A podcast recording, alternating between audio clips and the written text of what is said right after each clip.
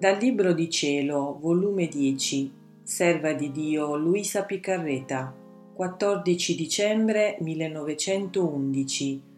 La parola di Gesù è sole, nutre la mente e sazia il cuore d'amore.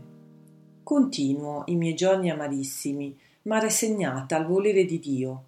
Il mio sempre amabile Gesù, se si fa vedere, è sempre afflitto e taciturno pare che non mi vuol dare più retta a niente.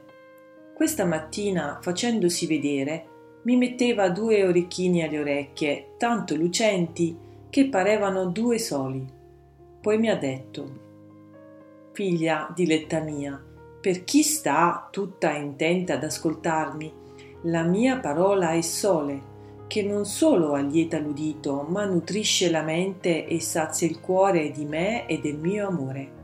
Ah, non si vuole capire che tutto il mio intento è di avervi tutti intenti in me, senza badarci ad altro. Da lì, additando ad una persona, con quel modo che scrutina tutto, bada a tutto, si impressiona di tutto fino agli eccessi ed anche delle cose sante, non è altro che un vivere fuori di me.